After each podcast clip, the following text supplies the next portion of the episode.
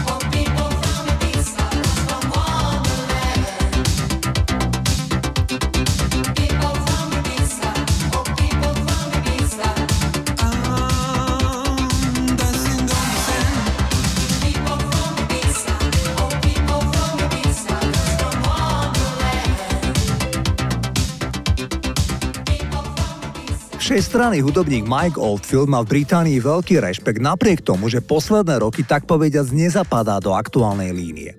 Verejne povedal, že podporuje Donalda Trumpa. Bol rovnako otvorene za Brexit a celé roky žije mimo Veľkej Británie, lebo mu vadí veľká miera pristahovalcov v posledných rokoch.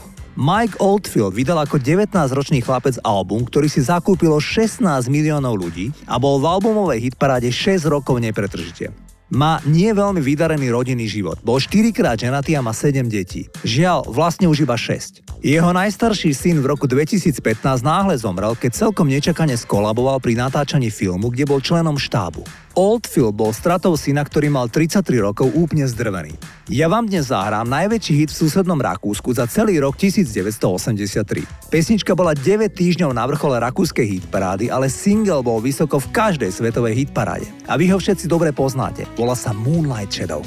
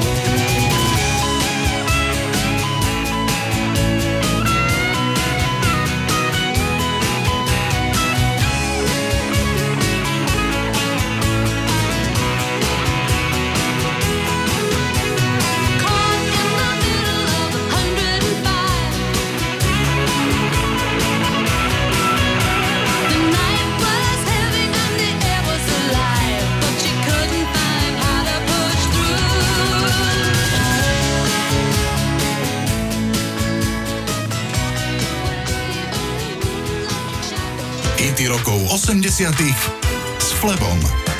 Ak vlastníte, alebo ste kedysi mali LP platňu The Age of Consent od Bronsky Beat, tak si možno spomínate, že na obale albumu bola nezvyčajná vec. Nachádzala sa tam tabuľka s minimálnou vekovou hranicou pre zákonné homosexuálne vzťahy medzi mužmi v každej krajine v Európe spolu s telefónnym číslom služby poskytujúce právne poradenstvo pre homosexuálov. V Spojených štátoch ho odstránila spoločnosť MCA Records na základe citlivosti niekoľkých predajných reťazcov obchodov s platňami v minulosti. Amerika bola v polovici 80 rokov stále dosť konzervatívna. Inak, napríklad v Škótsku, kde sa narodil Jimmy Somerville, spevák Bronsky Beat, bola homosexualita dekriminalizovaná až v roku 1981. Znenie legislatívy na dekriminalizáciu obsahovalo aj formulácie, ktoré zavádzali isté obmedzenia, ako napríklad nezákonné používanie hotelovej izby na sex. Dvaja ľudia rovnakého pohľavia v 80 rokoch sa v Škótsku často nemohli ubytovať v hoteli. Aj preto Jimmy Somerville a Mark Almond senzačne prespievali disko nahrávku I Feel Love. Všetci členovia Bronsky Beat a rovnako aj hostujúci spevák Mark Almond, člen kapely Softcell, boli gejovia. Takto skvele znel single I Feel Love, toto sú Bronsky Beat.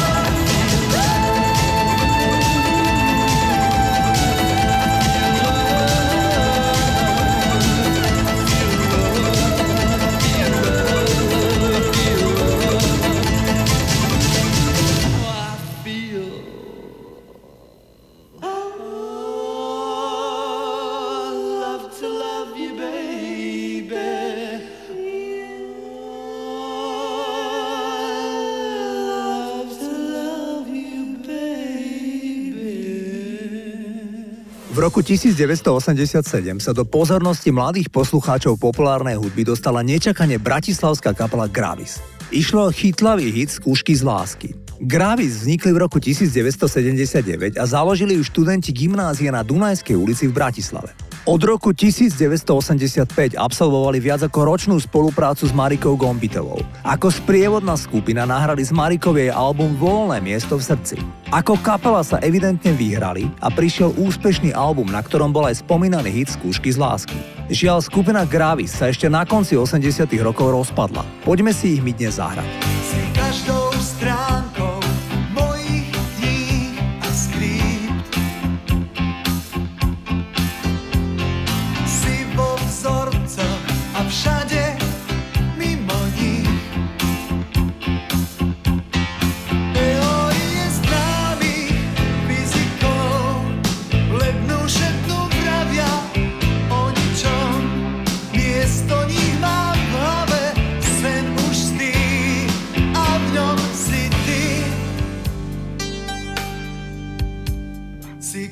Počúvate hity